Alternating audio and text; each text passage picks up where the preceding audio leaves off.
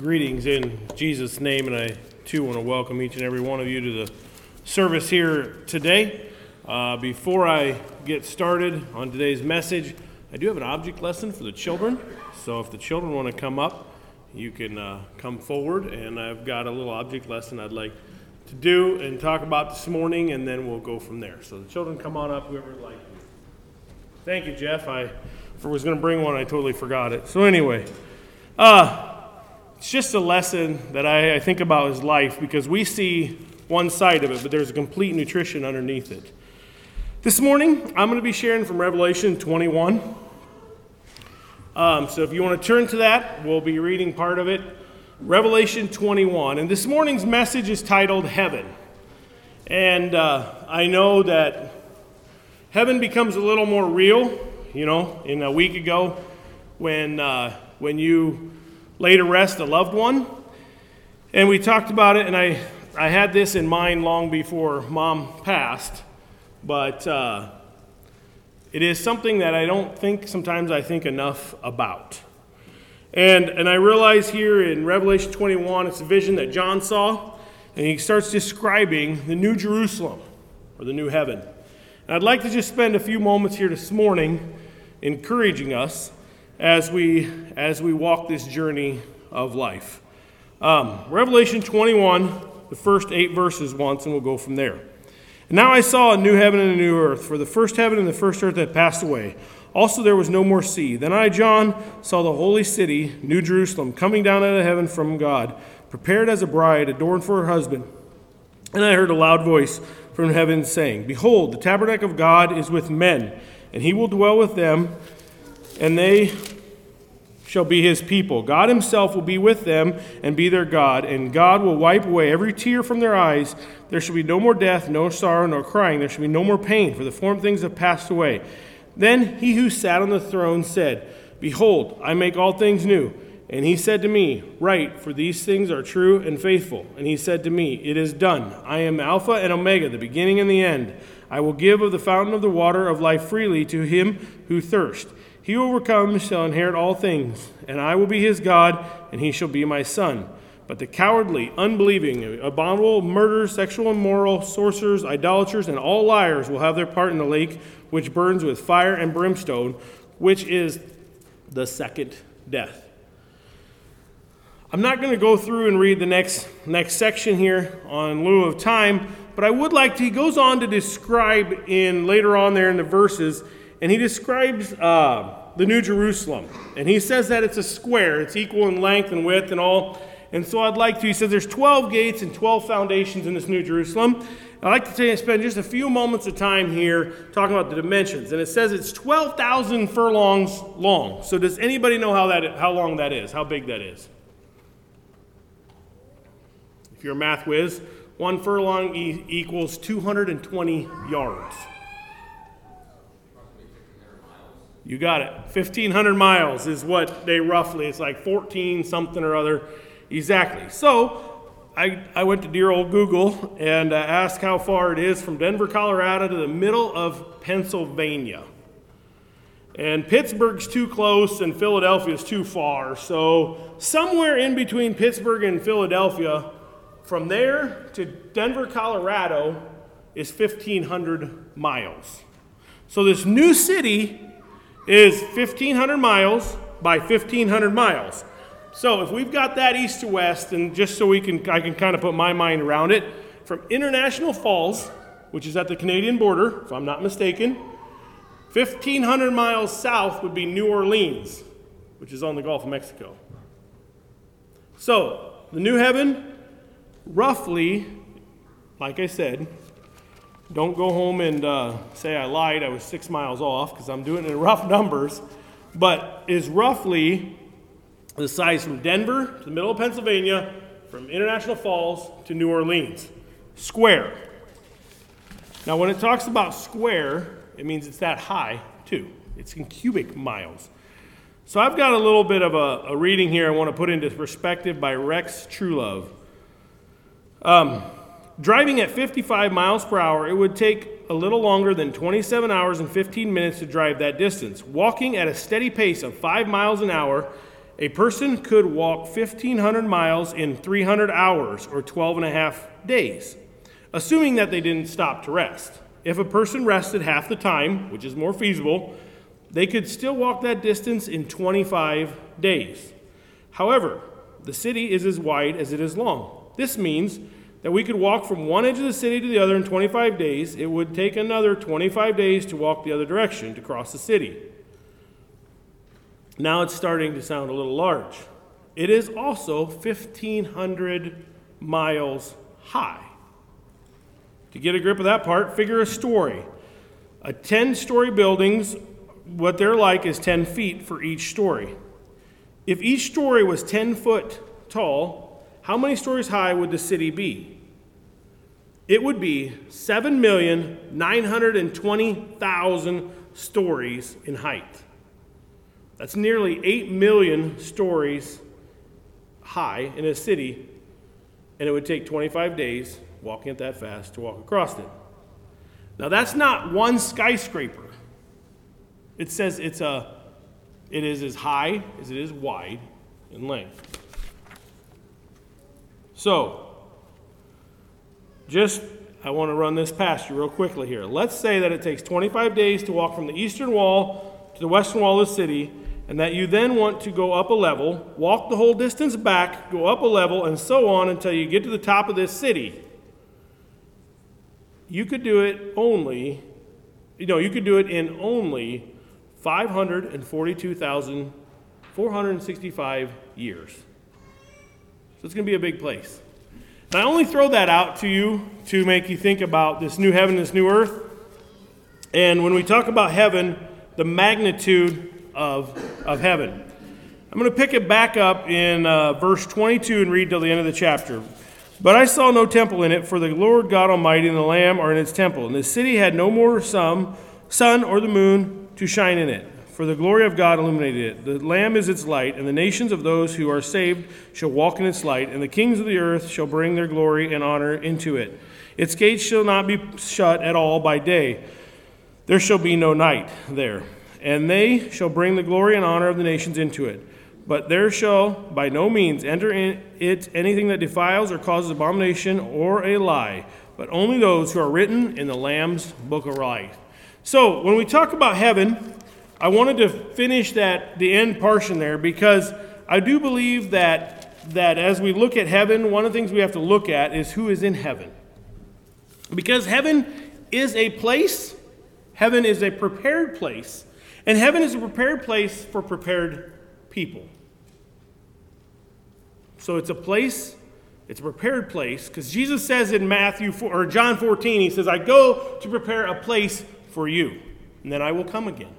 So we know that heaven is there, it is a prepared place, and it is for people that have made preparation to go with God to heaven.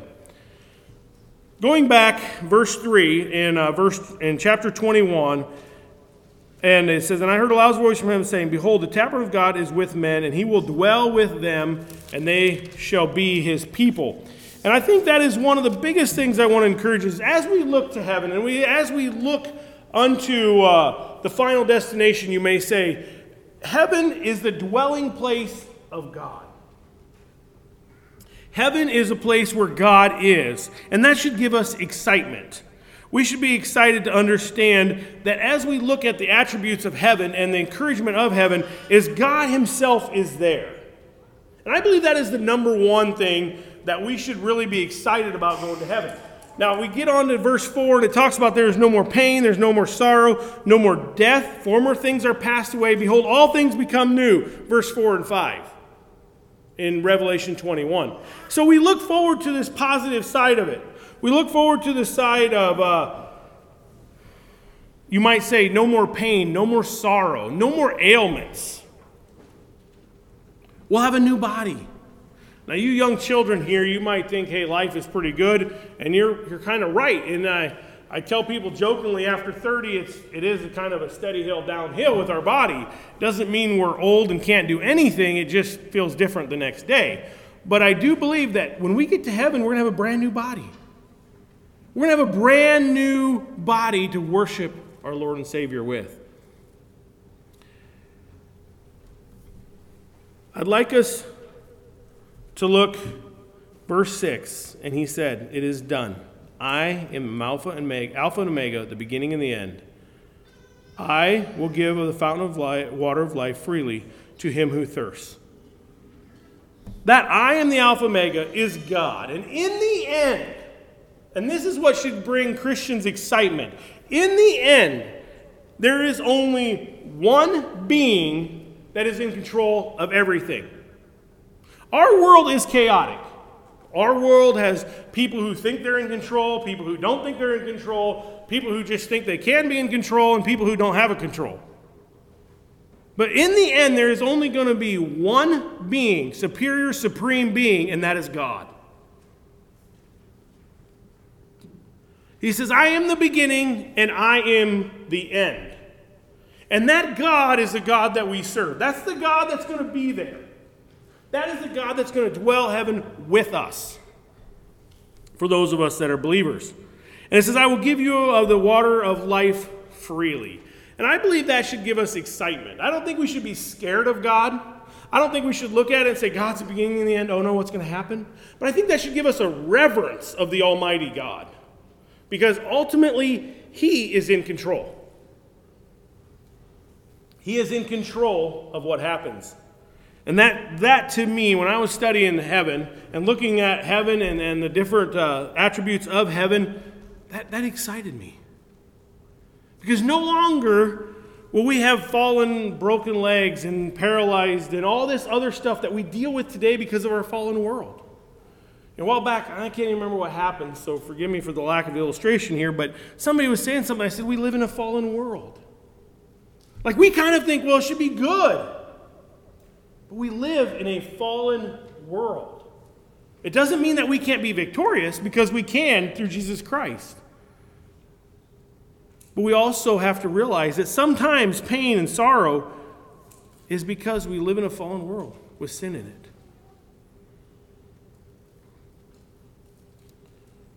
He goes on to say, he says uh, in verse seven, "He who overcomes shall inherit all things, and I will be his God, and he shall be my son." Right there, that very verse, when I was studying, just gave me an excitement, because He will be our God and we will be His son. For those of us that serve Him, He says, "I will be His God." You know, it's not going to be questioning who is your God. What are you serving? What are you doing? When we get to heaven, for those of us that are believers, we will know who is God and we will worship Him. It puts in heaven should put into perspective some things in life that really matter and some that don't. You know, I I sometimes am amazed at um, at what death can do. And it's kind of a good thing, because it reminds us that we are not here forever. We're only on a pilgrimage. We're only passing through. That's all we are.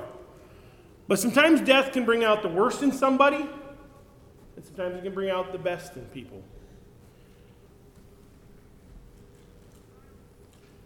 And I and I do believe that when we look at death, it brings us back to the reality of our life. It should not bring us to the point of depression or frustrations, because we know that there is a heaven.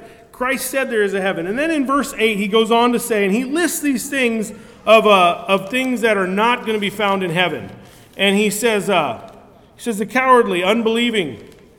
And I came across the Joseph Wallace made mention of these, and he kind of explained it so well. I'm just going to read his little definition for each one of these. And he says, the fearful, those afraid to accept Christ. The unbelieving, those will not believe the word of God on matters of salvation, sin, and judgment. The abominable, those polluted, contaminated with evil. The murderers, those who kill people directly or indirectly. The whoremongers, those who break God's laws concerning sex. The sorcerers, literally a dealer in drugs, witchcraft. Idolaters, all who put or worship anything above God. All liars, liars without remorse. Lying contradicts the very character of God, because God says, "I am the truth and the way." And I and I like them, them illustrations of things that are not going to be found in heaven. I know I don't like to always focus on that negative side of it, but I think we have to be honest with the truth. And the truth is there are going to be things that will keep you from heaven, and it is called sin. And I look at these and I think, well, I do pretty good. I haven't killed anybody that I know of. I haven't done a lot of this. But how about worship anything other than God? If there was an electric time clock that carried around with me and you this last week, and right now we could just punch in there and we could say, um, I don't know who to pick on today, Lisa. And it would come up exactly the hour she spent doing whatever she spent. And you had no idea who Lisa was. Would we say there's an idol, or would we say there's not? And I'm not picking on Lisa by any means. But if we did not know, and we seen a readout of somebody, and it said how many moments we were doing what? And it said how many times we sat on, you name the exercise of what you do or don't do. Would we say there's no other idol except for God Almighty? And her, their service is towards God. Or what would it say? What would your idol be? It talks about the, them burn with the fire and brimstone, which is the second death. I, God didn't say in here, he says, well, there's uh, heaven and there's hell, and you know, but I'll be pretty lenient and uh, we'll look the other way. No, he says, these are not going to be found in heaven. You're not arguing with me. You're arguing with God's word. I hope and pray that none of them are found amongst us.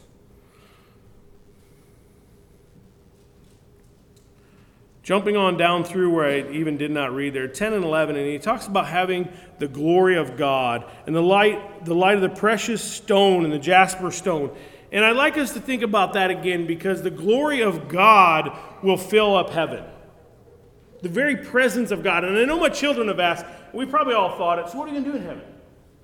Like, literally, what are you going to do in heaven? I mean, I I don't mind singing, but are you really going to be able to sing twenty-four seven? And I think that's where our, our brains really can't always comprehend heaven. I don't know. It may be a city full of hustle and bustle. It may just be the fact that we're in God's presence. I believe that is so, so powerful. It says on down there in verse eighteen and nineteen, that the wall will be made of jasper stone, a very precious stone, and that the city will be pure gold, like clear glass. And that the foundation will be adorned with all kinds of precious stones. Now, this is the foundation. This is underneath part will be full of precious stones. This city is absolutely amazing, in my opinion, because it is going to be pure gold. I believe that heaven is even greater than we can really imagine. Moving on to verse twenty-two, and he says, But I but I saw no temple in it. And I found that very intriguing when I was studying the New Jerusalem. And it's because it doesn't need to be a temple as they knew the temple anymore, because God was with them. Because the Lord Almighty, and he goes on to say, he said, For the Lord Almighty and the Lamb are its temple. And then he says, it has no need of sun. There'll be no night because we're in the presence of God. And that kind of gave me shivers, if I can say it that way. Because I do believe that this description, I know it's Revelation, and I know some things are figuratively, but I do believe this figuratively picture of a beautiful city with God in it and God dwelling in it, the very presence of God is what we look at when we look at heaven. So what will, what must we do? Moving on to chapter twenty-two, verses fourteen. Blessed are those who do his commandments, that they may have the right of the tree of life, and may enter through the gates into the city.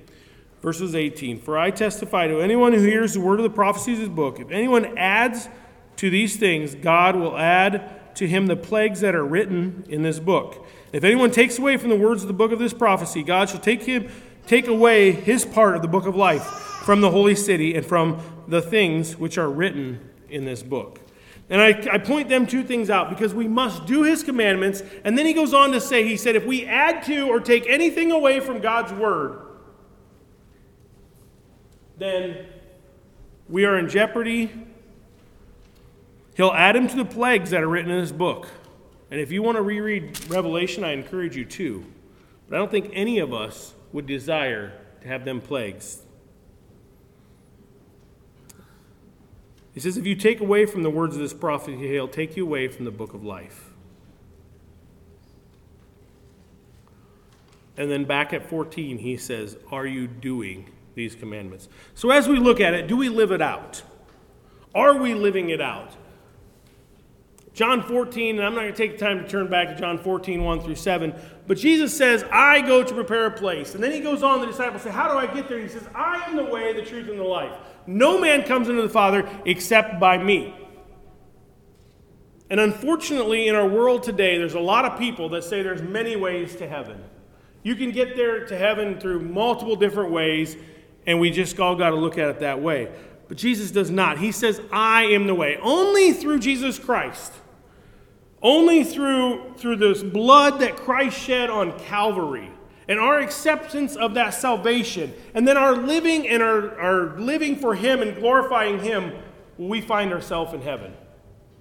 I, I there's no other way that I can see it in Scripture. When Jesus says, I am the way, the truth, and the life, it is his sacrifice on Calvary that gave us the right, not the right, the privilege, the, the gift of salvation, if we're willing to accept it. We have a choice. We have a choice to accept it or reject this gift of salvation. That is up to us. Jesus paid it all. He took care of it. He took care of all of our issues and problems right there on the cross when he died there, that perfect sacrifice for us. When he says, I am the way, the truth, and the life, it is that gift of salvation. It's not fire insurance, folks. We don't take that gift of salvation and then just live however we want to live for the rest of our life. We have to do, as verse fourteen says, blessed are those who do my commandments, or his commandments, and we live that out.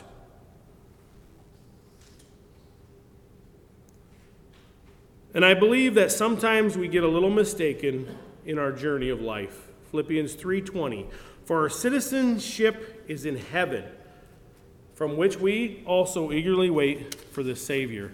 And I ask you this question, do we live our life as if we're citizens of heaven or citizens of this world here today? If you are a Christian, you are not a citizen of the world, but you are a citizen of heaven, making your way through the world. Oh, we still live here.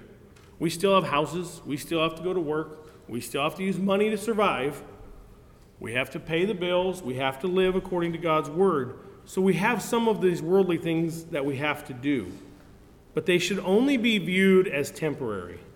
So what is important to us? What, what really matters when it comes down to it? I believe we should see people and relationships, communication, and the things that glorify our Lord and Savior as to what really matters as we walk through this life. One of the guys that I was looking at or studying a sermon he had preached, and he said, I can't remember exactly who it was, but he said, our affections and our citizenships follow our money. And I thought, ooh, he doesn't have to get so harsh right away. He could be nicer to us for a while. But he is right. Actually, I have the paper here. Freddie Fritz talked about it, and he said, I'm just going to read it off here. Suppose you buy shares of Ford Motor Company. What happens? You suddenly develop an interest in Ford. You check the financial pages. You see a mag- magazine article about Ford and read every word. You probably buy a Ford as your next car because you own part of the company. Suppose you're you're giving to help African children deal with AIDS. When you see an article on the subject, you're hooked. If you're spending money to plant Indian churches and an earthquake hits India, you watch the news and, and pray. You develop a passionate interest in God's kingdom. Where is your money? Where is your heart? I've heard people say, I want more of a heart for missions. I always respond, Jesus tells you exactly how to get it. Put your money in missions, and your heart will follow. Do you, do you wish you cared more about eternal things? Then relocate some of your money, maybe most of it, from temporary to eternal things. Watch what happens. You might be amazed. I ask you that question. As we look at heaven, we look at the splendor of heaven, we look at what God has done. Where are our affections? What really matters to us? And I believe that there is awaiting for each one of us that eternal reward and that mansion on the other side of death if we live for Him and we accept that gift of salvation. May God bless you.